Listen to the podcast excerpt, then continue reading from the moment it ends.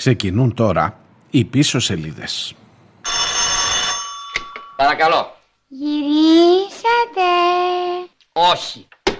J'aime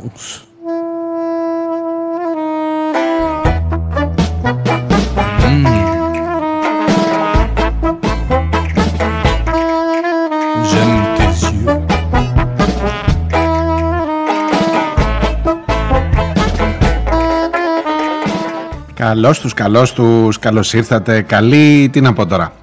Ε, την κακιά τη λέξη δεν τη λέω, που αρχίζει από χ. Καλό, από καλό καιρό. Μμ, καλή σεζόν, ας πούμε κάτι τέτοιο. 30 Αυγούστου, Δευτέρα. Γυρίσατε, γυρίσατε, που έλεγε και η Καρέζη. Ε, μ, ξεκουραστήκατε, αν όχι ακόμα, ε, καθίστε εκεί που είστε. Μια χαρά κάθεστε. Μην, μην το κουνάτε καθόλου.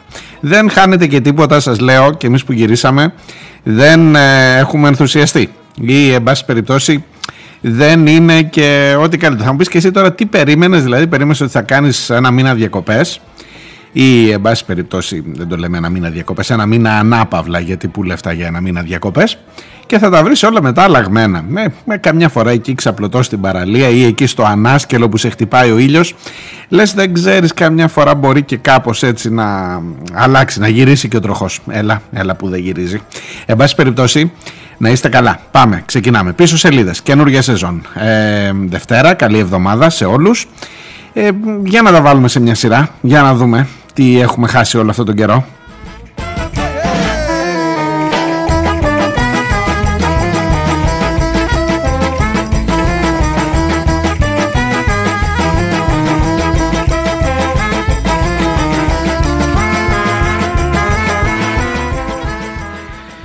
Σε δύο βασικά πράγματα, ρε παιδί μου. Σε δύο βασικά πράγματα δεν μπορούμε σε αυτή τη χώρα να τα βρούμε. Δύο πράγματα που κανονικά θα έπρεπε να τα έχεις δεδομένα. Θα έπρεπε να τα έχεις στην πρώτη γραμμή.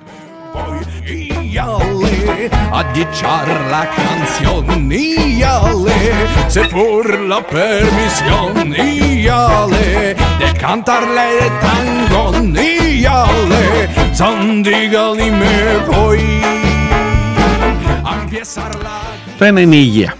Ε, με αυτό παιδευόμαστε τώρα δύο χρόνια. Πρώτο θέμα πάντα και θα είναι και για πολύ καιρό ακόμα. Το άλλο είναι η παιδεία. Βασική τομή, ρε παιδί μου. Σε αυτά έπρεπε να τα βρίσκουμε.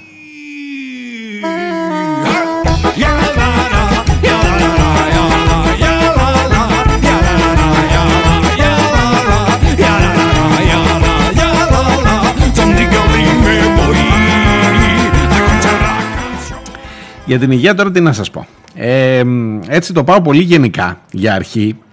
Λίγο να τα, να τα ξαναδείς, να δεις που είσαι αυτή τη στιγμή, τι περιμένεις από εδώ και πέρα.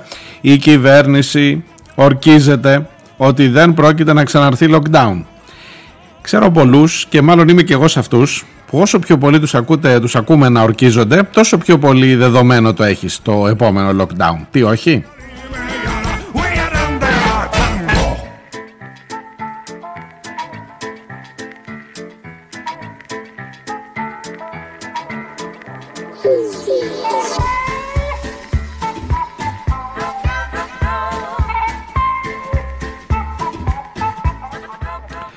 Γυρίσαμε λοιπόν και ετοιμαζόμαστε σε δύο μέρες να βάλουμε σε αναστολή τους ανεμβολίας στους υγειονομικούς. Προσπαθούμε ακόμα να πείσουμε τους αντιεμβολιαστές, τους ανεμβολίαστους, δύο διαφορετικές κατηγορίες αυτοί. Δεν συμπίπτουν. Πολλοί από αυτούς είναι ήδη, τα έχουμε ξαναπεί αυτά.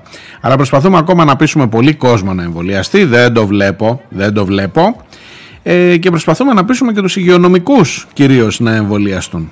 Εκεί τα πράγματα είναι λίγο πιο περίεργα. Τα έχουμε πει από την προηγούμενη φορά, αλλά αν υποθέσουμε ότι ο στόχος σου ως πολιτεία, ως κράτος ρε παιδί μου θα είναι να εξασφαλίσεις για αυτό το ρημάδι, τον τόπο, το λαό εδώ να του εξασφαλίσεις υγεία και να του εξασφαλίσεις και παιδεία.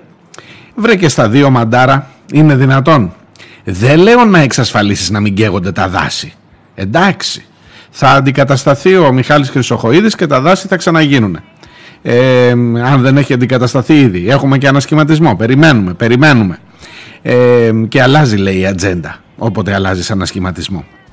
Πρέπει να είμαστε πολύ, ένας λαός πολύ αφελής, ρε παιδί μου, που θεωρούμε ότι αλλάζει. Τώρα θα, θα συζητάμε, μόλις γίνει, θα συζητάμε για δύο-τρεις μέρες παρά, παρά, το λένε, παράδοση, παραλαβή, ποιος αναλαμβάνει το βιογραφικό του κάθε υπουργού, οι εκπλήξεις, οι ανατροπές, οι αυτό και καθόμαστε και συζητάμε για αυτά και τα ξεχνάς ότι κάει και ας πούμε η μισή Ελλάδα, όσο εμείς κάναμε ε, ανάπαυλα. Δεν λέω διακοπές.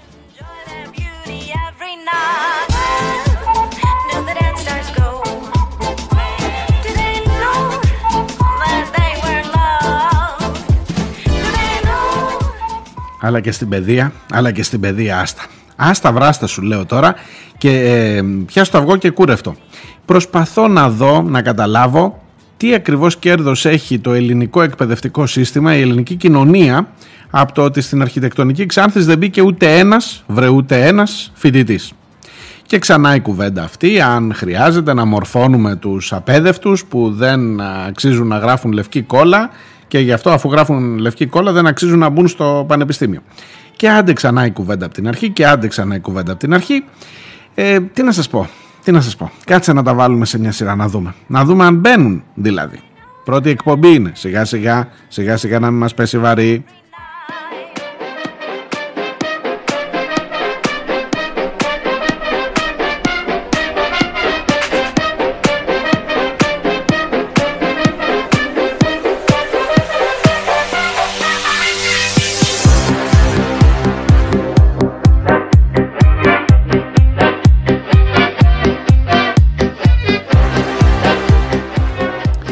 Σας πήγα λίγο στην αρχή με ένα τάγκο λίγο πιο περίεργο ε, και τώρα είμαστε σε swing ρυθμούς ή electro swing, έτσι λίγο πιο σπιρτόζικα. Ξέρω εγώ, να, να πάει κάπως αλλιώς.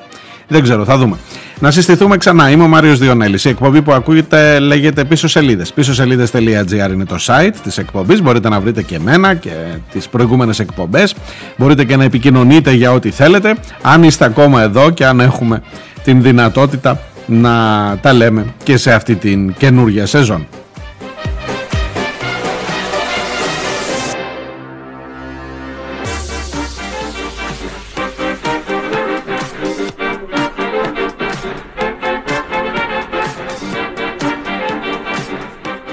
Λοιπόν, για έλατε να τα πάρουμε από την αρχή. Υγεία, πάνω απ' όλα. Πάνω απ' όλα η υγεία. Πώς εύχεσαι, χρόνια πολλά. Ε, και άσε τώρα ό,τι ευχόσουν παλιά, λεφτά, γκόμενες και τέτοια. Όχι, τώρα υγεία να έχουμε, την υγειά μας και όλα τα άλλα θα τα βρούμε. Λοιπόν, που δεν το βλέπω, δηλαδή. Βασική ερώτηση. Ε, δεν θα γίνει lockdown, λέει η κυβέρνηση. Κάτσε ρε παιδί μου να το δούμε. Καταρχάς να δούμε πότε γίνονταν τα lockdown. Εγώ εκεί επιμένω τις σημειώσεις, τις έχω κρατήσει. Γυρνάω πίσω στο ημερολόγιο γυρνάω στις 9 Φεβρουαρίου του 2020 στο προηγούμενο lockdown να δούμε ρε παιδί μου σε αυτή τη χώρα με ποιες προϋποθέσεις, με ποια δεδομένα κάναμε lockdown. Καταρχάς είναι καλό ή κακό να γίνει lockdown, μάλλον κακό. Θα μου πείτε, άμα ρωτήσεις έτσι λίγο, ε, όχι, όλοι λένε lockdown, τι θα μείνουμε στο σπίτι, τι είναι αυτά τα πράγματα, τα ζήσαμε, δεν σηκώνει άλλο, οικονομία, οικονομία που την πας. Ναι, αλλά Προστατεύεις ή δεν προστατεύεις ζωές με το lockdown, ρωτάει τώρα ένας ο δικηγόρος του διαβόλου. Σταμάτα, ρε, μη τέτοια. Να μην κλείσει η οικονομία. Ναι, αλλά προστατεύεις ή δεν προστατεύεις. Μη λες τέτοια. Μη λες τέτοια και μας ακούσουν. Μάλιστα.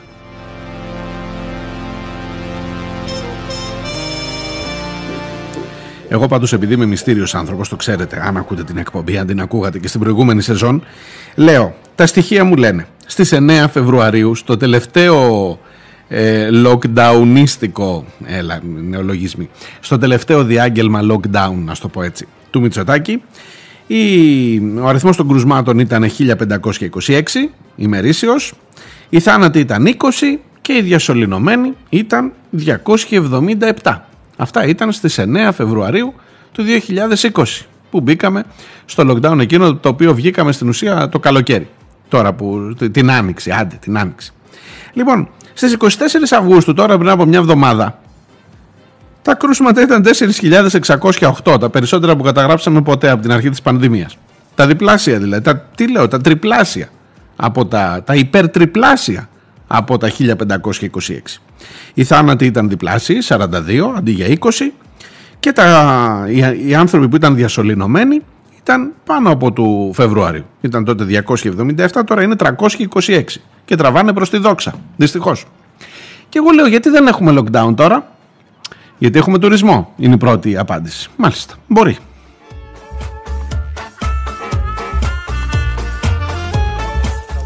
Γιατί κουραστήκαμε με τα lockdown και πια δεν είναι αυτό μέτρο και δεν, δεν, δεν, δεν, δεν μας βγήκε γιατί τώρα έχουμε το εμβόλιο. Μα και το Φεβρουάριο είχαμε τα εμβόλια. Όπα, αυτό δεν πιάνει. Άστο στην άκρη.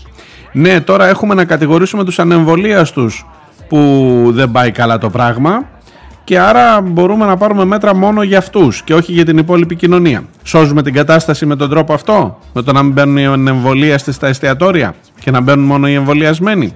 Παίζετε, παίζετε. Μην πάρετε και όρκο, γι' αυτό γιατί θα το χάσετε το στοίχημα. Λοιπόν, γιατί δεν έχουμε lockdown τώρα, κυρίως για τον τουρισμό, μάλλον αυτό μένει. Ότι ο τουρισμός είναι αυτός, ρε παιδί μου, που τώρα πώς να επιβάλλει την ώρα που αρχίζει να θέλει να ζήσει μια οικονομία. Πάρα πολύ καλός, λέει ο Αύγουστος. Παιδιά, λέει μέρες 2019, ε. Η καλύτερη χρονιά των τελευταίων ετών στον τουρισμό ήταν το 2019 και ο Αύγουστος που τελειώνει σήμερα, αύριο, ε, είναι από τους μήνες που είναι, ήταν ένας μήνας που θύμιζε μέρες του 2019 στην Κρήτη, στη Ρόδο, στη Χαλκιδική, παντού, παντού σε όλη την Ελλάδα, στο Ιόνιο. Ε, πολύ καλά, πολύ καλά ο τουρισμός. Οπότε, σου δίνει μια απάντηση. Γιατί δεν έχεις lockdown τώρα;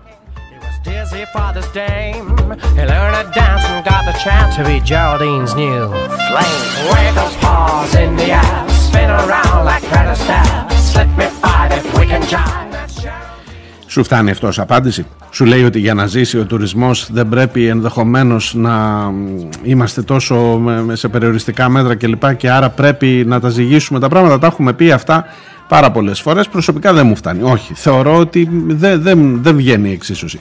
Θα μου πεις αν ζούσες από τον τουρισμό, μπορεί να, έλεγες, να μας τα έλεγες διαφορετικά. Ελπίζω πως όχι. Ελπίζω πως όχι. Ειλικρινά.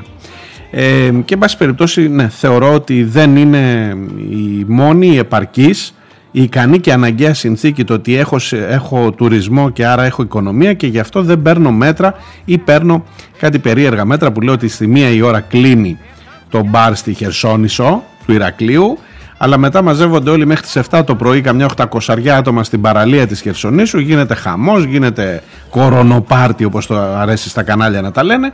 Η αστυνομία έτσι και αλλιώς δεν παρεμβαίνει. Που να τα βάλεις τώρα θα ξεσηκωθούν και οι τουριστικοί πράκτορες γιατί και αυτό τουρισμός είναι. Οπότε ναι, εσύ προσπαθείς, εσύ έχεις βάλει τοπικό lockdown στο νομό Ηρακλείου ας πούμε που είναι η Χερσόνησος και ομοίως φαντάζομαι θα γίνονται και στο Λαγανά και στο Φαλιράκι και οπουδήποτε άλλο. Ε, και λες εγώ πήρα τα μέτρα μου. Τι θέλετε τώρα οι άλλοι ας, κάνουν, ας κόψουν το κεφάλι τους μάλιστα. Ε, όχι δεν φτάνει δεν φτάνει ο τουρισμός ως ε, λόγος για να μην έχεις lockdown. Θα μου πεις τώρα βαλ, βαλτός είσαι; Δηλαδή γύρισες τώρα εσύ από την ξεκούρασή σου και ήθε τι να μας πεις ότι χρειάζεται lockdown. Όχι, όχι, μισό λεπτό, μισό λεπτό. Είπα ότι θέλω να καταλάβω γιατί δεν έχουμε lockdown τώρα ώστε να μπορώ να καταλάβω και να εξηγήσω και να σας εξηγήσω ή να μας εξηγήσω σε όλους να πάρουμε όλοι μια απάντηση γιατί θα έχουμε ας πούμε τον Οκτώβριο γιατί θα έχουμε τον Οκτώβριο και εδώ θα είστε και να μου το θυμηθείτε και ασορκίζεται και ο Άδωνης και όποιος άλλος θέλει ότι δεν πρόκειται να ξαναπαρθούν οριζόντια μέτρα αν τα νούμερα στις εντατικές γίνουν πάλι 700 στους διασωληνωμένους και 100 οι θάνατοι, θα σου πω εγώ αν θα έχουμε ή δεν θα έχουμε lockdown. Οπότε προσπαθώ να καταλάβω γιατί δεν έχουμε τώρα και γιατί θα έχουμε μετά, αμέσως μετά όμως, μόλις φύγει και ο τελευταίος τουρίστας. Πώς έλεγε το, ο ποιητής, με την πρώτη σταγόνα της βροχής σκοτώθηκε το καλοκαίρι. Με, τον τελευταίο, με, τον τελευταίο, με την τελευταία αναχώρηση τουρίστα σκοτώθηκαν οι ελευθερίες μας και ξανάρχεται το lockdown. Κάπως έτσι κάντε μια μετατροπή, μια μεταποίηση στο ποίημα.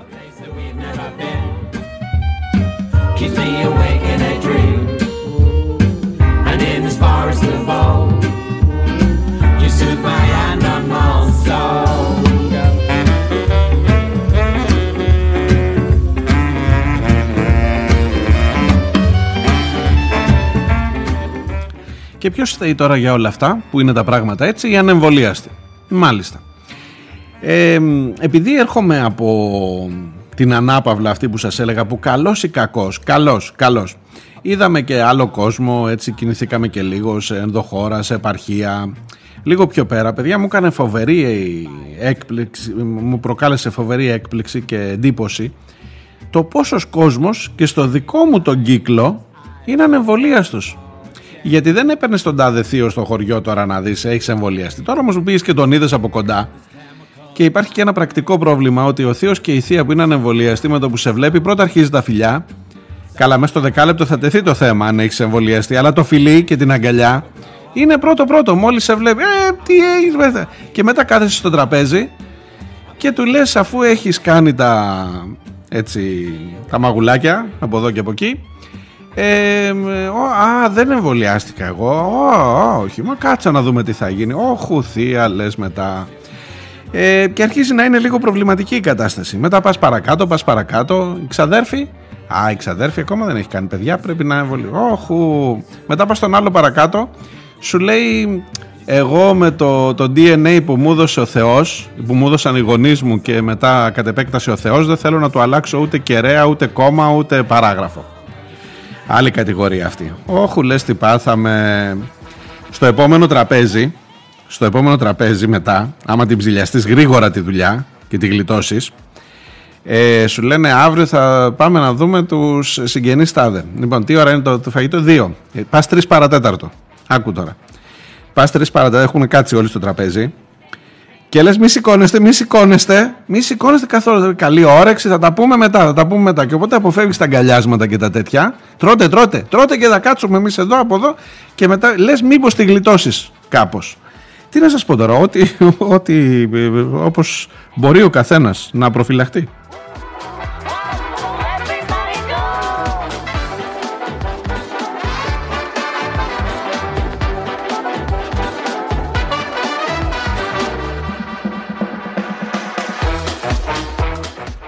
Εχθέ λέει Κυριακάτικα πάλι επεισόδια στο Σύνταγμα, στη Θεσσαλονίκη πολλοί κόσμος, με κάτι βιβλία του Παπαδόπουλου, Δημήτρη Καμπουράκη, συνάδελφε.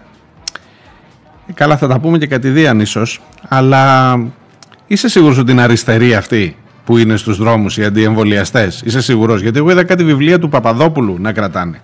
Να λένε η ιδεολογία μου τι έχει γράψει ο Παπαδόπουλος με τη φάτσα του, του Γιώργου Παπαδόπουλου. Του, ναι, ναι, επταετία δεν, το, δεν κολώνουν πουθενά. Τα παίρνουν φόρα παρτίδα και τα βγάζουν έξω. Και ο Καμπουράκης είπε στην τηλεόραση ότι είναι αριστεροί οι αντιεμβολιαστές κυρίως. Μάλιστα, στην Ελλάδα. Λάθος, Δημήτρη. Άστο. Άστο σου λέω τώρα.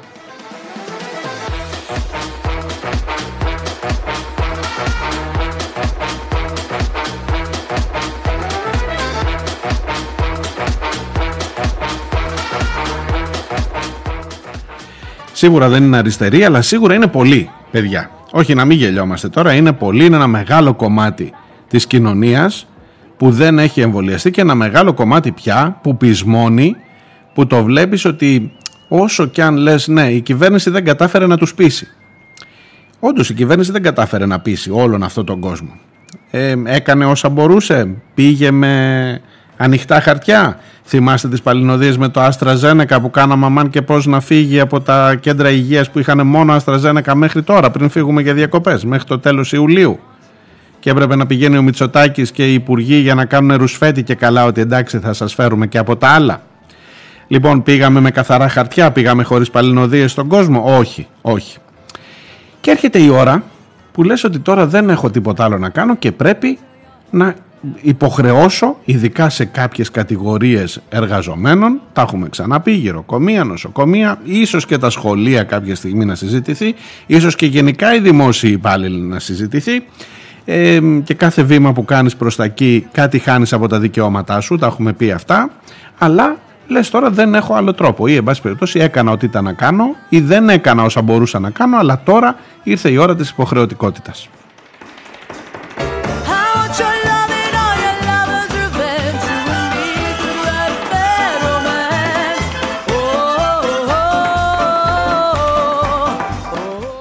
με πήρε φίλος πρόεδρος Σωματείου Εργαζομένων σε νοσοκομείο, δεν θα πω σε ποιο.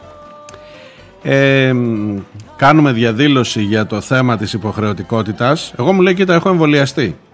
Κάνουμε διαδήλωση όμως γιατί για τους συναδέλφους μας δεν μπορεί να τους υποχρεώνει κανείς. Είμαστε υπέρ του εμβολιασμού κατά της υποχρεωτικότητας και κάνουμε διαδήλωση και θέλουμε τη στήριξή σας. Του είπα στείλε μου το δελτίο τύπου, θα το δημοσιεύσω όπου μπορώ και όπου έχω, αλλά να πάτε να εμβολιαστείτε. Ή, ή πες σε αυτούς να πάνε να εμβολιαστούν. Και μου λέει από σένα αριστερό άνθρωπο, δεν περίμενα να ακούσω τέτοιο πράγμα και να μην στηρίζεις τους εργαζόμενους. Λοιπόν, ξεκάθαρα κάθετα, οριζόντια, όπως θέλετε. Παιδιά, η κοινωνία σε αυτό δεν είναι μαζί σας. Η κοινωνία δεν μπορεί να κατανοήσει, όπως δεν μπορώ και εγώ να κατανοήσω, πως ένας υγειονομικός αρνείται κάτι πολύ βασικό για την παροχή των υπηρεσιών του προς ασθενείς ανθρώπους, ε, κάτι πολύ βασικό για το χώρο που δουλεύει ε, και μάλιστα σε κάποιες περιπτώσεις έχει και τη θεωρία περί νεράκι λέει βάζουνε. Μας είμαστε όλοι σε ένα πείραμα παγκόσμιο συμμετέχουμε. Τα, τα βγαίνουν και τα λένε νοσηλευτές, γιατροί στα, στα, στα, κανάλια. Έβλεπα λίγο, έκανα το λάθος που και που να, να ενημερώνομαι, να δω τι παίζει εκείνες τις μέρες της άδειας. Λοιπόν, η κοινωνία δεν είναι μαζί σας, δυστυχώς. Η κοινωνία λέει πολύ πιο βαριά πράγματα από αυτά που λέω εγώ. Η κοινωνία λέει να πάνε σπίτι τους. Άμα δεν θέλουν να εμβολιαστούν οι υγειονομικοί που είναι στην πρώτη γραμμή, ναι, τους χειροκροτήσαμε πέρυσι, τώρα να πάνε σπίτια τους. Δυστυχώς. Και μπορώ να πω, όχι, εγώ δεν θα πω να πάνε σπίτια τους. Εγώ θα πω εμβολιαστείτε, να είστε στη δουλειά σας κανονικά και να συνεχίσουν τα πράγματα κανονικά. Κανονικά, ό,τι σημαίνει αυτό το κανονικά. Σε αυτό το χώρο δουλειάς δεν μπορείς να πεις εγώ δεν γουστάρω να εμβολιαστώ. Είναι σαν να σας λέω εγώ που κάνω μια εκπομπή εδώ που μιλάω να σας πω εγώ δεν γουστάρω να λέω άλλα φωνή, δεν θα λέω μόνο α. Θυμάστε πως παίζαμε εκείνο το παιχνίδι; Να θέλεις να πεις ξέρω εγώ ρε παιδί μου εμβόλιο και να λες αν βάλε α. Να μιλάς έτσι α, α, α. Ναι, δικαίωμά μου δεν είναι. Θα μπορούσα. Ποιος θα, θα μου πείτε εσείς, μη μιλάς, όπως θέλω θα μιλάω. Μόνο α θα λέω. Τι κανένα άλλο φωνή. Ναι, ρε παιδί μου, αυτό θέλω εγώ, γιατί θεωρώ ότι τα άλλα φωνήεντα είναι συνωμοσία της παγκόσμια. Εντάξει. Δικαίωμά μου. Καταρρύπτω έναν βασικό κανόνα της επικοινωνίας μας, έναν βασικό κανόνα σε αυτό. Τώρα θα μου πεις τι παραδείγματα πας να φέρεις σε ανθρώπους που δεν καταλαβαίνουν, που σου λένε θα μου αλλάξει το DNA το εμβόλιο. Βρε, δεν αλλάζει το DNA. Όχι, εγώ, το Θεός μου έδωσε το DNA. Κάτι τέτοια ακούγονται. Άσε σου λέω, άκρη δεν βγάζεις. Σε, αυτή τη, σε αυτό το κομμάτι λοιπόν των εργαζόμενων, νομίζω ότι η κοινωνία δεν είναι μαζί σας. Τελεία και παύλα. Αλλά το θέμα δεν είναι να τσακωθώ μαζί σας. Το θέμα είναι σε αυτή τη ρύθμιση της υποχρεωτικότητας με την οποία ορθά, ξεκάθαρα, σαφώς, οριζοντίως, καθέτος συμφωνώ για τους υγειονομικούς, συμφωνώ στην υποχρεωτικότητα. Ε, πόσο έτοιμος ήσουν να την εφαρμόσεις, ρε κουμπάρε; Και στο ρε κουμπάρε αναφέρομαι στην κυβέρνηση. Πόσο έτοιμος ήσουν να την εφαρμόσεις; Για να δούμε, εγώ τελικά που είμαι ένας πολίτης, θα έχω τις αντίστοιχες παροχές υγείας εάν εσύ εφαρμόσεις την υποχρεωτικότητα και τους διώξεις αυτούς με αναστολή σε δύο μέρες από σήμερα, την Τετάρτη 1η Σεπτεμβρίου.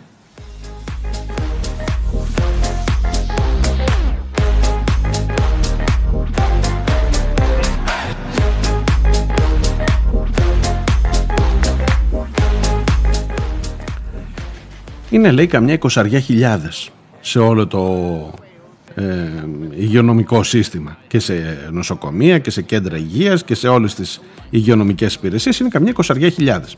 Και ξεκινάει λέει τώρα να κάνει προκηρύξεις για να προσλάβει άλλο προσωπικό που δεν θα του, τον επιβαρύνει γιατί το μισθό που θα έπαιρνε ο Μάριος που είναι ανεμβολίαστος θα τον πάρει ο Μιχάλης που θα είναι εμβολιασμένος και θα έρθει.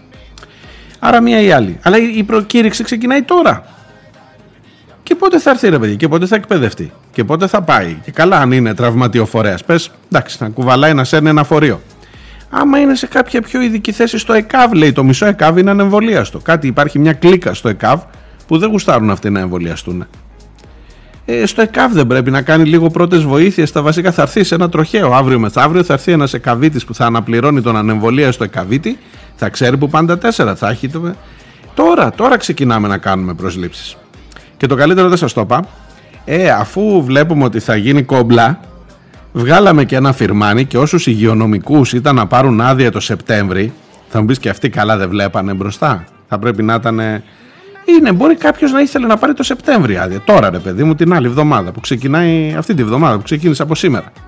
Όχι λέει. Εσείς τώρα επειδή θα έχουμε αυτή την κόμπλα, αναστέλλονται όλες οι άδειες. προσέξτε, μέχρι τον Μάρτιο του 22. Υπέροχα, ε. Μιλάμε για ένα κράτος σε ετοιμότητα να εφαρμόσει την σκληρή του πολιτική. Άρα το ζήτημά μου δεν είναι αν ο εργαζόμενος έχει ή δεν έχει δικαίωμα να είναι ανεμβολίαστος. Στην υγεία δεν έχει, τέλος. Αλλά δεν τα έχω μαζί του. Το έχω με σένα. Έχεις ετοιμάσει το plan B, το σχέδιο Β και εγώ να σε υποστηρίξω και με όλα μου τα... Αλλά εγώ δεν βλέπω κάτι που να μου εγγυάται ότι θα έχω την ίδια ποιότητα υγείας; Διάλειμμα και τα υπόλοιπα στο δεύτερο μέρος.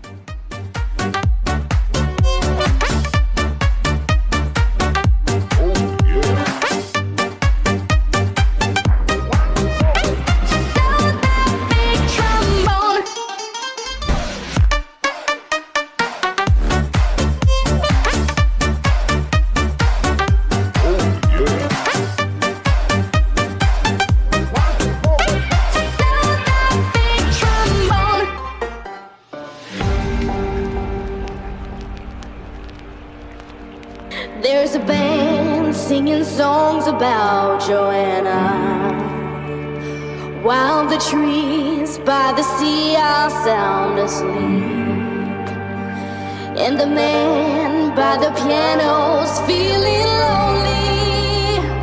He's begging a woman.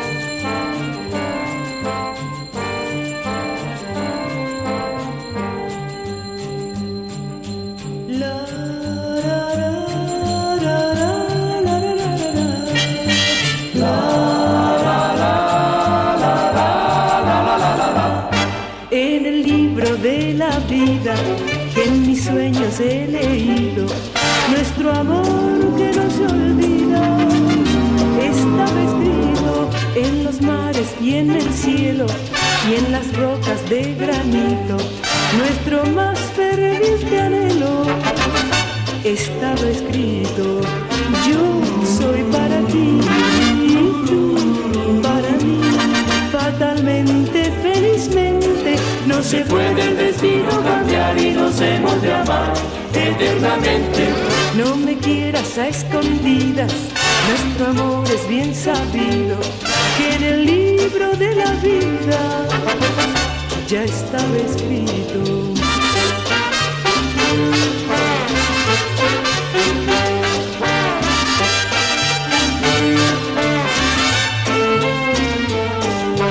Yo soy para ti y tú para mí, fatalmente, felizmente, no se puede el destino cambiar y nos hemos de amar eternamente. No me quieras a escondidas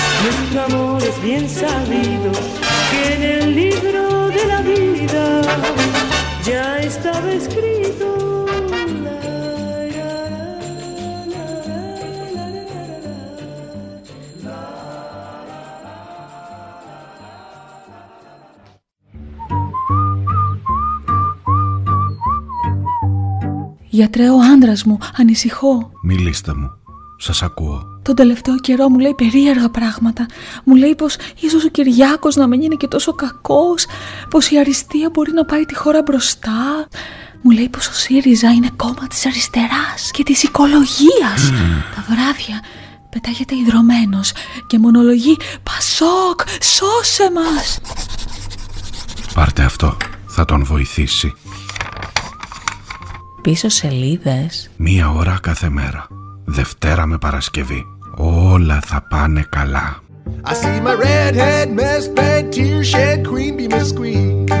Πίσω σελίδε.gr.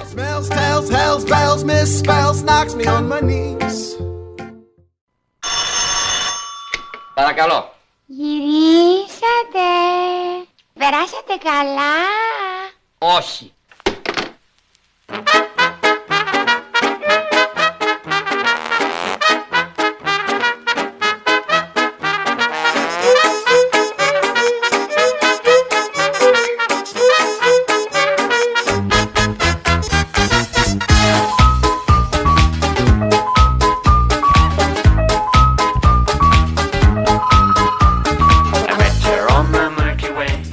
Ε, καλά, δεν είναι και τόσο μαύρα τα πράγματα. Απ' την άλλη, θα μου πεις πού να περάσεις και καλά, παιδί μου; Κάνεις διακοπές τώρα εσύ και βλέπεις να καίγεται τη μισή Ελλάδα. Ε, ε, χώρια που μπορεί να ήσουν και κοντά, εκεί να δείτε το ζόρισμα. Ε, ακόμα ψάχνουμε τα αεροπλάνα. Ακόμα ψάχνουν εκεί στη Βόρεια Εύβοια που ήταν τα αεροπλάνα ρε παιδιά. Και ακόμα αποκαλύπτονται δια των λεγόμενων του ίδιου του γαλάζιου περιφερειάρχη ότι υπήρχε εντολή να μην σβηστεί η φωτιά στην ε, Βόρεια Εύβοια. Θα μου πεις ε, τι, τι μπορεί να σε εκπλήξει πια σε αυτή τη χώρα; Δεν ξέρω ρε παιδιά, πραγματικά. Δεν ξέρω.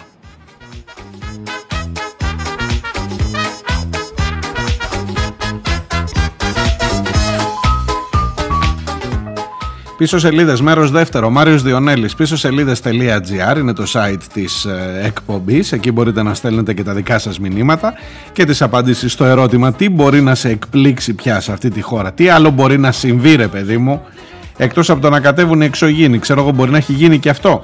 Αυτοί εδώ που διαδηλώνουν, είστε σίγουροι ότι είναι από αυτό εδώ το είδος των ανθρώπων; Ενώ που διαδηλώνουν με, τον, με τη φάτσα του Παπαδόπουλου στα χέρια; Και με τους σταυρούς και τις Παναγίες και όλα αυτά κατά του εμβολιασμού είστε σίγουροι; Δηλαδή μήπως στο τέλος τέλος ρε παιδί μου χρειάζεται με κάποιο τρόπο να αλλάξεις λαό; Και αν γιατί είναι πολλοί κόσμος δεν είναι μειοψηφία.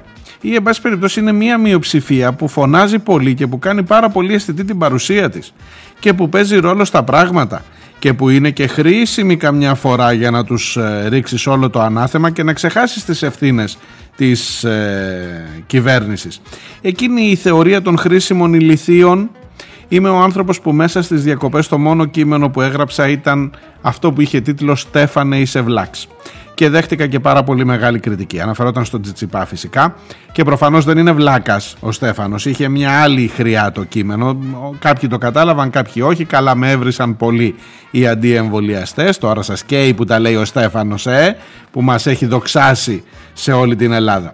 Λοιπόν, το παιδί αυτό για την περιπαιδιού πρόκειται προφανώς για να είναι εκεί που είναι στα 23 του δεν είναι μόνο καλός αθλητής, δεν είναι μόνο ένας ε, νέος που προπονείται καλά Πάω να πει ότι είναι και αρκετά έξυπνος για να καταφέρεις να φτάσεις ως εκεί και, δεν, ε, και άλλοι αθλούνται και άλλοι προπονούνται δεν έχουν γίνει νούμερο 3, 4, τι είναι στον κόσμο. Αλλά κοινωνικά όπως τότε με τα Χάροντς, όπως τότε με την ε, καραντίνα, όπως τότε με το τι να κάνουμε για την, οικονομία, για την περιβαλλοντική κρίση που μας έλεγε αγοράστε όλοι από ένα Τέσλα που τα Τέσλα ξεκινάνε από 40 χιλιάρικα.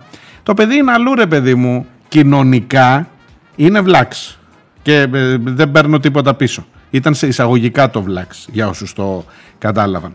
Εν πάση περιπτώσει, ε, αν χάσατε το επεισόδιο της Τσιπά δεν χάσατε και τίποτα. Απλά είπε ότι δεν θέλει να εμβολιαστεί μέχρι να γίνει υποχρεωτικό το εμβόλιο.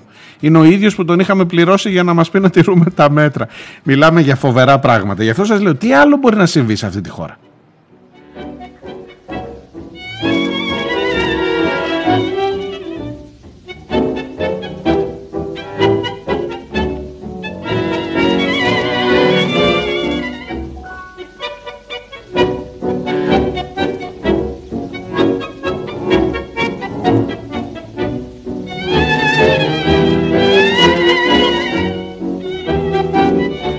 Λοιπόν σας είπα μαζί με το ερώτημα γυρίσατε μαζί με αυτό το ερώτημα ε, για πρώτη εκπομπή τουλάχιστον τη σεζόν εγώ θα έβαζα και τι γίνεται σε αυτούς τους δύο τους έρημους τους τομείς που υποτίθεται ότι θα έπρεπε να τους φυλάμε ως κόρες οφθαλμών της υγείας και της παιδείας.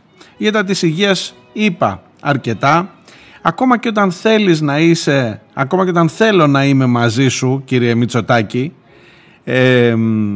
η κυβέρνηση εν πάση περιπτώσει Δεν με αφήνεις, δεν με αφήνεις, ακόμα και αν θέλω να υποστηρίξω την υποχρεωτικότητα των εμβολιασμών, ειδικά στους υγειονομικούς, δεν μου δείχνεις κανένα σχέδιο για το τι έχεις μετά.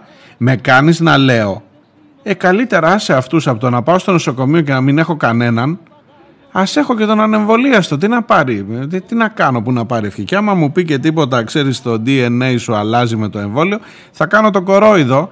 Θα λέω από μέσα μου, άντε πρόχνε το φορείο τώρα, χτύπα ξύλο.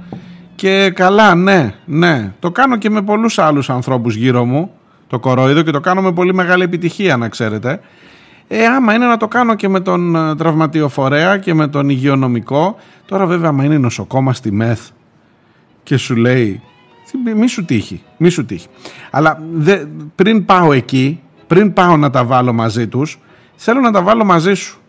Πού είναι το σχέδιό σου, πού είναι οι προσλήψεις, πού είναι αυτοί που έπρεπε να αντικαθιστούν τώρα τους 20.000 υγειονομικούς που θα μπουν σε αναστολή από 1η Σεπτεμβρίου ή όσοι είναι τέλος πάντων; Πού είναι το σχέδιό σου για μετά, θα είναι τρεις μήνες, θα είναι έξι μήνες; Και πού είναι τώρα η ανάγκη σου γιατί μου δείχνεις αυτούς που θα μείνουν που τους έχεις κόψει την άδεια που ήταν οι ίδιοι που τους χειροκροτούσες αυτός που θα μείνει τώρα με κομμένη την άδεια ενώ είχε κανονίσει με τα παιδιά του υγειονομικός να πάει με την οικογένειά του διακοπές το Σεπτέμβρη του λέει εμβολιασμένος ε Εμβολιασμένος, του λες, επειδή ο άλλος δεν εμβολιάστηκε και θα τον διώξω τώρα και μέχρι να γίνει εκεί η κόμπλα όλη αυτή και το συμπούρμπουλο, εσύ δεν μπορείς να πάρεις άδεια, κάτσε εκεί να δουλέψεις και ακυρώνεται η διακοπές σου.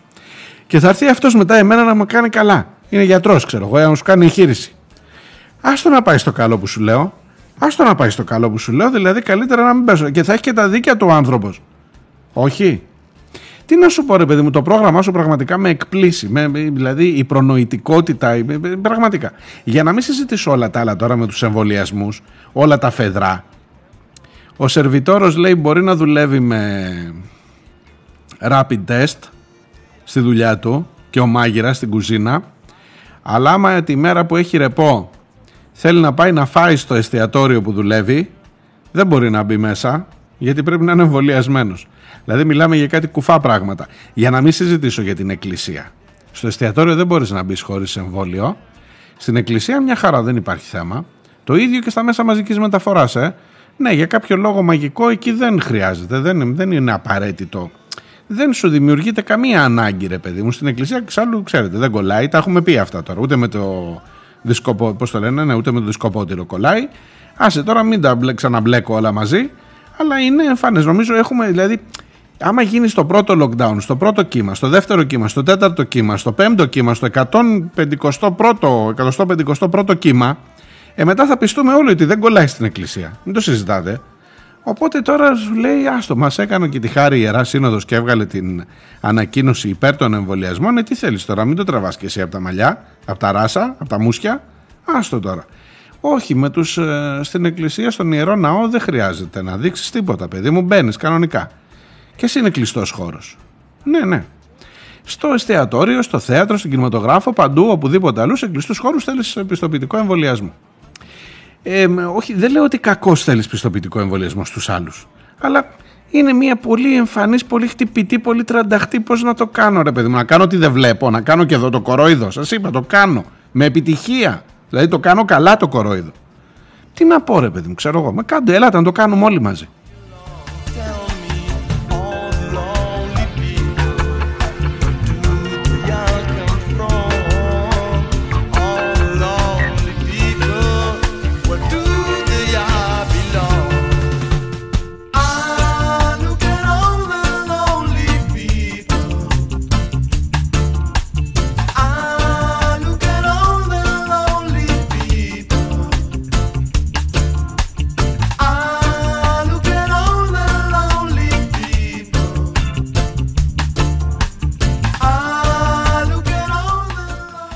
Να είμαι απόλυτα δίκαιος με τους υγειονομικούς και επειδή το πράγμα έχει μπλέξει, πραγματικά έχει μπλέξει, θα τους αναγνωρίσω μόνο ένα δίκιο σε ένα επιχείρημα.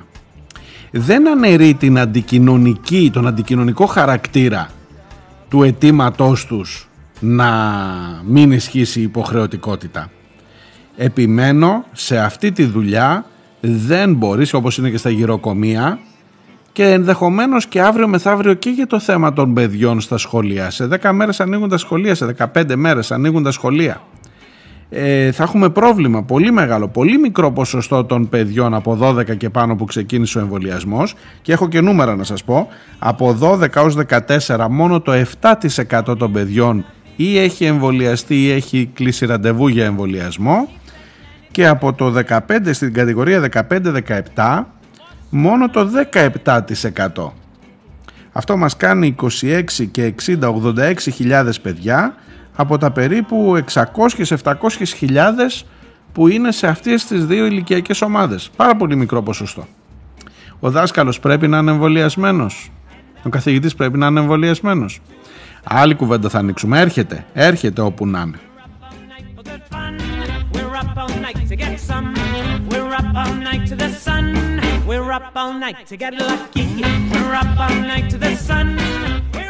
Έρχομαι σιγά σιγά στα δεύτερα, στο δεύτερο κομμάτι, στα της παιδείας, γιατί και εκεί είχαμε πράγματα και θάματα αυτό το διάστημα που πέρασε. Αλλά μισό λεπτό για το θέμα εμβολιασμοί και στην υγεία και στην παιδεία και όπου αλλού θέλετε. Υπάρχει ένα επιχείρημα, σωστό επιχείρημα αυτή τη στιγμή, που το έχουν, το φέρνουν μπροστά και οι υγειονομικοί, τουλάχιστον οι σοβαροί υγειονομικοί και όχι αυτοί που λένε εγώ θα κάνω του κεφαλιού μου, που λένε ότι με βάση τα επιστημονικά δεδομένα ο άνθρωπος που έχει εμβολιαστεί σαν τους υγειονομικούς που μάλιστα θυμάστε εμβολιάστηκαν πρώτη-πρώτη το Γενάρη του 2021 αυτός λοιπόν που έχει εμβολιαστεί το Γενάρη και έχουμε φτάσει στον Αύγουστο έχουν περάσει δηλαδή 7-8 μήνες πια ε, είναι λιγότερο προστατευμένος ο ίδιος και μικρότερο βαθμό ανοσίας έχει σε ό,τι αφορά το αν κολλάει και το πόσο γρήγορα μεταδίδει το πόσο εύκολα μεταδίδει σε σχέση με κάποιον που δεν είναι εμβολιασμένος και χθες το πρωί πριν πάει στη δουλειά του Κυριακή πήγε και έκανε ένα rapid test, βγήκε αρνητικό και σήμερα τη Δευτέρα πάει κανονικά. Δηλαδή αυτός ο δεύτερος, ο ανεμβολίαστος, είναι πιο ασφαλής και για τον εαυτό του και για το σύστημα το υγειονομικό σε σχέση με κάποιον που έχει κάνει το εμβόλιο από το Γενάρη και τώρα σιγά σιγά θα πρέπει να κάνει και τρίτη δόση. Εκεί θα μου πεις να πάει να κάνει και την τρίτη δόση. Δεν ξέρω, μπορεί να τις κάνει και τις τρεις μαζί. Άμα είναι ήδη ανεμβολίας τους, δεν ξέρω τι γίνεται εκεί. Δεν αναιρεί το, το, το αντικοινωνικό του πράγματος να δουλεύεις στη δημόσια υγεία. Το λέω, ξέρω ότι είναι βαρύ αυτό που λέω, αλλά δεν το αναιρεί το σωστό αυτό επιχείρημα.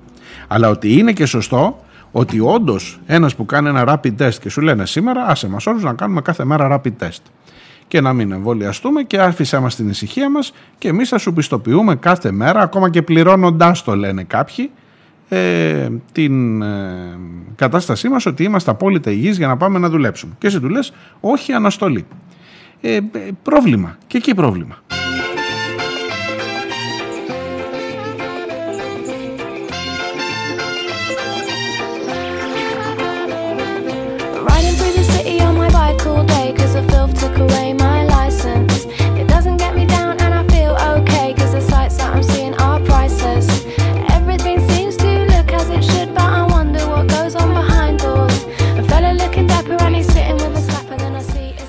Βέβαια για να σας δώσω και την απάντηση από την άλλη πλευρά η κυρία Θεοδωρίδου, η πρόεδρος της Επιτροπής Εμβολιασμών. Για πολλά την έχω κατακρίνει, επιστήμονας όμως είναι ακόμα. Εγώ ελπίζω ότι ακόμα με βάση τα επιστημονικά δεδομένα μιλά και λέει ότι ο εμβολιασμένος ακόμα και μετά από τόσους μήνες εμβολιασμένος συνεχίζει να έχει μικρότερο βαθμό επικινδυνότητας σε ό,τι αφορά τη μετάδοση του ιού και το φορτίο που φέρει κατά 65% σε σχέση με το να το κολλήσει σε κάποιον διπλανό του. Και άρα με αυτή τη λογική, ναι, θέλω και εγώ να είμαι καλόπιστος, δεν ξεκινώ ε, αμφισβητώντας την ε, επιστημονική γνώση. Η ίδια η κυβέρνηση αμφισβητεί την επιστημονική γνώση. Όταν σου λέει ότι με τα υπάρχοντα δεδομένα αφού έχω τουρισμό τι να κάνω τώρα, δεν χρειάζεται τώρα να κάνω lockdown. Ενώ τα νούμερα είναι διπλάσια και στους θανάτους και στα κρούσματα και στους διασωληνωμένους και σε όλα. Εγώ λέω να πιστεύω, να συνεχίσω να πιστεύω τους επιστήμονες. Και να λέω ότι ναι, χρειάζεται να κάνετε το εμβόλιο ειδικά στις ευπαθείς ομάδες, ειδικά στους τομείς τους ε, εργασιακούς που έχουν να κάνουν με νοσοκομεία, με θέματα υγείας και με περίθαλψη.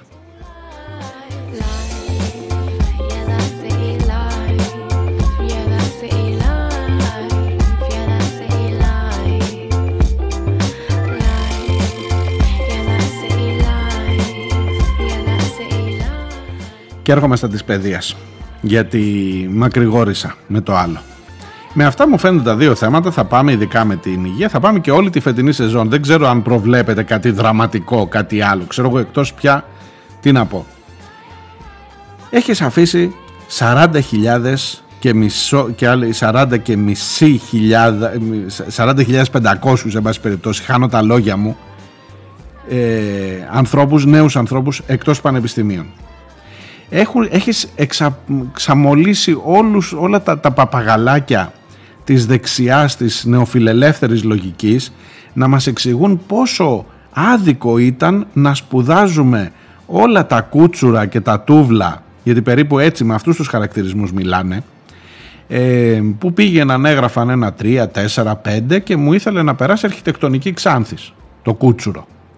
Και ξαφνικά αφού έβαλε στην ε, βάση η αρχιτεκτονική ξάνθης δεν έχει ούτε έναν εισακτέο και λες τώρα προσπαθώ να, να, να βρω το, το θετικό, το, το, το καλό αποτύπωμα, το πόσο καλή πρακτική είναι αυτή για την παιδεία του 2021, το γεγονός ότι η αρχιτεκτονική της Ξάνθης έμεινε χωρίς φοιτητές. Προσπαθώ δηλαδή να δω το κέρδος ρε παιδί μου, τι κερδίσαμε από αυτό. Γιατί η αρχιτεκτονική Ξάνθης αν δεν έχει φοιτητές, το πιθανότερο είναι ότι θα πάει για κλείσιμο. Ξέρω εγώ, να μην έχεις αρχιτέκτονες, να μην βγαίνουν. Πόσοι αρχιτέκτονες θα βγουν πια σε αυτή τη χώρα, σου λέει. Α, βγαίνω μόνο από το Πολυτεχνείο στην Αθήνα. Άντε και από την Πάτρα, άντε και από την Κρήτη, στην Ξάνθη δεν χρειάζεται. Ε, ναι, ναι. Και μετά σου ρίχνει και το να καταργηθεί εκείνο το κάθε χωριό και τμήμα ΤΕΙ και πανεπιστήμιο που έκανε το Πασόκ. Μάλιστα, μαζί σου, θέλεις μαζί σου και σε αυτό, μαζί σου. Ε, και πώς θα τους διαλέγουμε ρε παιδιά, πώς θα, πώς, πώς θα, τι, τι, ποιο είναι το πρόβλημα, ποια είναι η ρίζα του προβλήματος αυτού; Και δεν το συζητάει κανείς what I need from you, no. And you will never know. I will never... Άμα αρχίσεις δε, παρένθεση, άμα αρχίσεις κάτι ιδεαλιστικά, δηλαδή, πας και λες, ρε παιδί μου, ναι, 4, 5, 6, έγραψε. Γιατί δεν τα έπαιρνε το παιδί τα γράμματα. Ε, δεν, στο Λύκειο δεν πολύ γούσταρε. Ή γιατί ήταν μια κακή μέρα, ξέρω εγώ ή γιατί, για, για τον χύψη λόγο. Έτσι, γιατί κλάνει το γατί που λέγανε. Έγραψε πέντε, αλλά επειδή είναι διαγωνισμός και σου λέει η αρχιτεκτονική Ξάνθης έχει 150 θέσεις κάθε χρόνο να δώσει, ναι και με το πέντε περνούσε. Εν τω μεταξύ όταν λένε στην αρχιτεκτονική Ξάνθης περνούν με πέντε, δημιουργείται μία αίσθηση ότι οι αρχιτέκτονες που πέρασαν στην Ξάνθη έχουν μπει όλοι με πέντε. Εκεί να δείτε, άλλο άμα διαβάσεις κάτι πρόταγκον, κάτι τέτοια, ε, νομίζεις ότι όλοι στην αρχιτεκτονική Ξάνθης έμπαιναν με 5. 5 προφανώς είναι ο τελευταίος. Ο παραπάνω είχε 6, ο παραπάνω είχε 7, ο παρα... από τους 150 οι πρώτοι είχαν 20, 19, ήθελαν αυτό αρχιτεκτονική, μένει στην Ξάνθη και θέλει να γίνει αρχιτέκτονας. Προφανώς αυτός αν έγραψε καλά, είχε βάλει αυτό πρώτη επιλογή και πέρασε. Ε, δεν ήθελε κανείς τώρα, από ό,τι φαίνεται, για την Ξάνθη. Έτυχε να μην είναι και κανείς από την Ξάνθη να θέλει να γίνει αρχιτέκτονα και δεν πιάσανε τα μόρια και δεν μπήκε κανένας στη σχολή, μηδέν. Αλλά η σχολή δεν είναι μια σχολή που όλοι μπαίνανε με πέντε, γιατί αυτή, αυτό το κλίμα δημιουργείται. Ε, και σου λέει λοιπόν τώρα ότι γιατί εγώ να σπουδάζω έναν άνθρωπο ο οποίος δεν φαίνεται ρε παιδί μου να έχει δείξει στο σχολείο ότι θέλει. Δεν, άμα γράφεις πέντε, δεν. Και αρχίζει αυτή η συζήτηση. Και άμα πεις ότι ρε παιδί μου ακόμα και αυτός, ένας στους 150, να μπει στη σχολή, να το δει αλλιώς, να προοδεύσει στη ζωή του, να πει Να ρε παιδί μου, τώρα να αρχίσω. Είναι και 18 χρονών παιδιά, ρε, δεν έχει πήξει ακόμα το μυαλό. Εδώ ο Τσιτσιπάς είναι 23 και ακόμα εδώ καίγεται το σύμπαν και λέει γιατί δεν ανοίγει χάρο της στην Ελλάδα. Πόσο θα έγραφε ο Τσιτσιπάς σε πανελλήνιες εξετάσεις, θέλετε να το συζητήσουμε; Ε, έτσι και τους πεις λοιπόν Δώσε μια ευκαιρία ρε παιδί μου στον άνθρωπο. Δεν ξέρεις. Δεν, ξέρεις. δεν έχεις δει παραδείγματα ανθρώπων που συμμαθητών μας δεν έχουμε δει όλοι. Που έχουν προοδεύσει, που πιάσανε στη ζωή τους που έλεγες έλα ρε σιωτάδε, που έλεγε εγώ θα είμαι ποδοσφαιριστής. Και τελικά κάτι έκανε στη ζωή του. Μπορεί να έκανε και παραπάνω από σένα. Και να ζηλεύεις σήμερα. Αλλά έτσι και τα αρχίσεις αυτά, σου λένε τώρα έλα μωρέ με τα αριστερά και αυτά, εδώ πάμε τώρα σε αυτά είναι η εξαίρεση που επιβεβαιώνει τον κανόνα.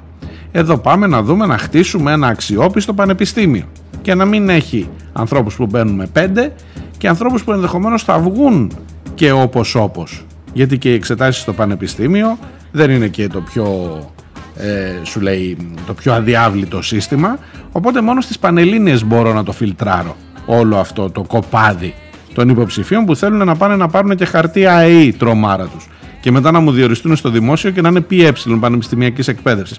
Καταλαβαίνετε μιλάμε ότι είναι ένα θέμα που πάει πολύ πολύ πολύ πολύ βαθιά σε αυτή την κοινωνία.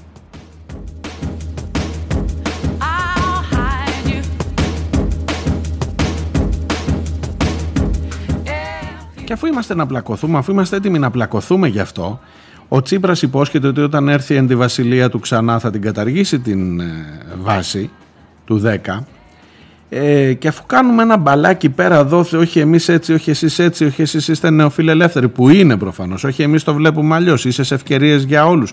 Και αφού ανοίγεις μια τέτοια κουβέντα που γίνεται κυρίως σε ιδεολογική βάση, ξεχνάς το βασικό. Γιατί ρε παιδί μου αυτά τα παιδιά πάνε στις Πανελλήνιες και γράφουν τόσο χαμηλά; Γιατί δεν τους έχεις δώσει, γιατί δεν έχουν, δεν, δεν θέλουν να διαβάσουν.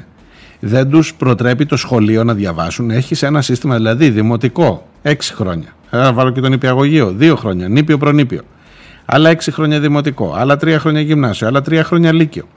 Για να πας τελικά να γράψεις τόσο σε τόσο μεγάλο βαθμό, αν είναι τόσοι πολλοί πια αυτοί που γράφουν κάτω από τη βάση και περνούσαν στα πανεπιστήμια, γιατί γράφουν τόσα πολλά παιδιά κάτω από τη βάση, σε απασχολεί καθόλου; Σε νοιάζει, σε... δηλαδή σου, σου περνάει από το μυαλό ότι κάτι έχεις κάνει λάθος πριν φτάσεις στις Πανελλήνιες. Άσε τώρα λες μην, μην, μην το πολύ αυτό ναι στο σχολείο υπάρχει πρόταση ε. θυμάστε την κυρία Κεραμέως που έλεγε από το σχολείο θα πάω πιο πίσω και θα διαλέγω έλεγε στο νόμο που έφερε τώρα που ψηφίστηκε και θα διαλέγω και τα τμήματα δεν θα χωρίζονται αλφαβητικά από το α μέχρι το κ, το α1, μετά είναι το α2, μετά το α3. Τα τμήματα λέει να χωρίζονται με βάση τους βαθμούς των παιδιών. Το α1 θα είναι τα σαΐνια, το α3, 4 θα είναι τα κουμπούρια. Άρα θα έχω κάνει το ξεσκαρτάρισμα ήδη από το γυμνάσιο, μη σου πω. Δεν πέρασε αυτό το συγκεκριμένο, αλλά καταλαβαίνετε πού το πάει το πράγμα. Δηλαδή αντί να πας να γενικεύεις μια ποιοτική εκπαίδευση σε όλο τον κόσμο, σε όλα τα παιδιά που είναι μέσα στο σχολείο, εσύ μου πας να ξεκαθαρίσεις όλο και πιο χαμηλά. Ξεκαθάρισμα, ξεκαθάρισμα, ξεκαθάρισμα. Η πλέμπα, ο νέος από το περιστέρι που θα γίνει ψυκτικός, τα θυμάστε αυτά προεκλογικά του Μητσοτάκη, είναι βαθιά ιδεολογία όλο αυτό. Ο νέος από το περιστέρι πρέπει να γίνει ψυκτικός γιατί κάποιος πρέπει να έρθει να μου φτιάξει και το air condition. Πώς να το κάνω τώρα; Κάποιος πρέπει να έρθει να μου φτιάξει και το air condition. Μπορεί να γίνουν όλοι αρχιτέκτονες. Αυτό σου λέει σήμερα και όποιος είναι να γίνει ψυκτικός τελικά δεν χρειάζεται ούτε να παιδευτεί ούτε να δώσει πανέα, να βγάλει μια σχολή, να γίνει ψυκτικός και να τελειώνει. Γιατί χρειάζομαι και ψυκτικό στην Εκάλη. Κάποιος πρέπει να έρθει να φτιάξει και το air condition της Εκάλης. Αυτό είναι το βασικό ζήτημα που συζητάμε. Ή μάλλον που δεν συζητάμε.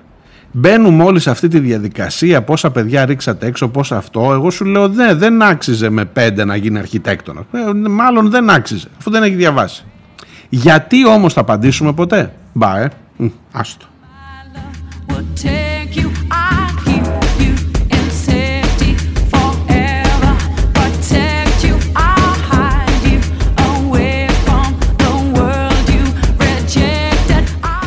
Αλλά όλες αυτές τις συζητήσεις και εγώ τώρα πολύ πάρλα έπιασα για πρώτη εκπομπή τη σεζόν όλες αυτές τις συζητήσεις παιδιά τις αφήνει στην άκρη ο ανασχηματισμός που αρχίζεις να ξεχνάς τα πάντα και να συζητάς Ποιος είναι ο καλύτερος υπουργός παιδείας, Θα φύγει Κεραμαίο, θα μείνει Κεραμαίο, λες και θα αλλάξει πολιτική άμα φύγει Κεραμαίο. Ε, ε, ο Τάδε που ήταν σε συσχετισμό με τον άλλο και τώρα ο Μητσοτάκης τους έριξε και μαμού και τέτοια. Και η παράδοση και η παραλαβή και τι ωραίες συγκινητικές στιγμές στο αυτό. Και ποια σπόντα έριξε ο ένας και φεύγεις τελείως από όλες τις άλλες κουβέντες και συζητάς για τον ανασχηματισμό. Ε, μήπως πρέπει να αλλάξουμε λαό τελικά; Άντε σας φιλώ. Πρώτη εκπομπή ήταν βαριά έπεσε. Θα τα πούμε αύριο την ίδια ώρα. Για χαρά. When you're strange, faces come out of the rain. When you're strange, no one remembers your name. When you're strange, when you're strange,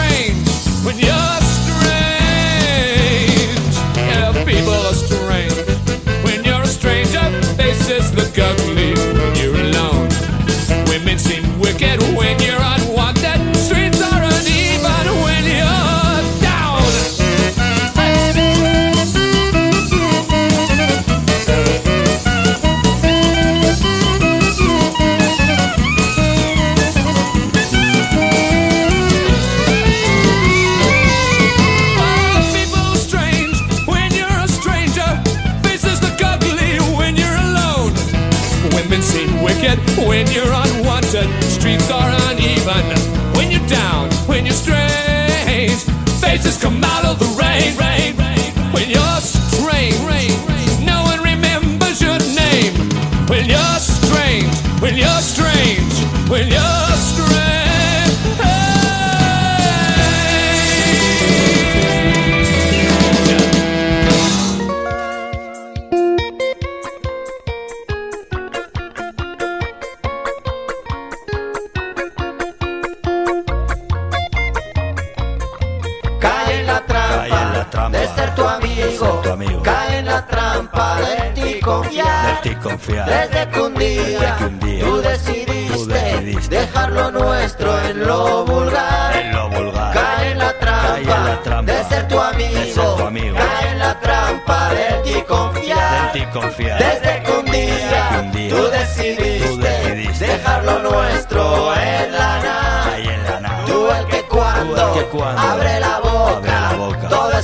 justicia y honestidad. Y honestidad. Solo pensaste, Solo pensaste. en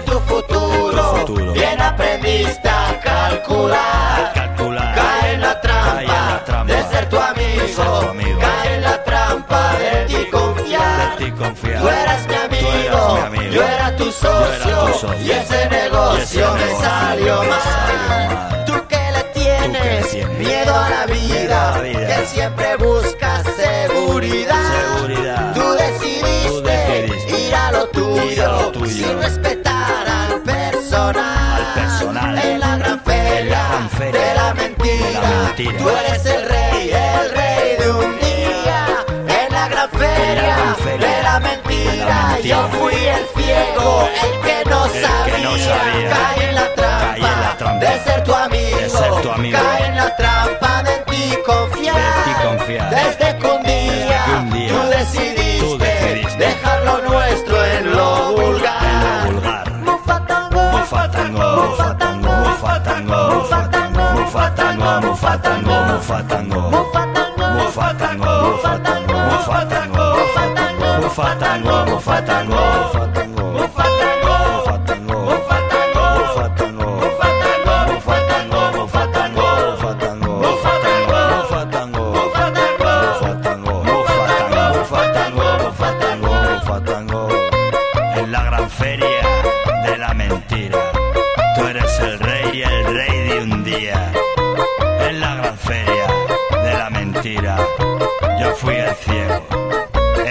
I'm sorry.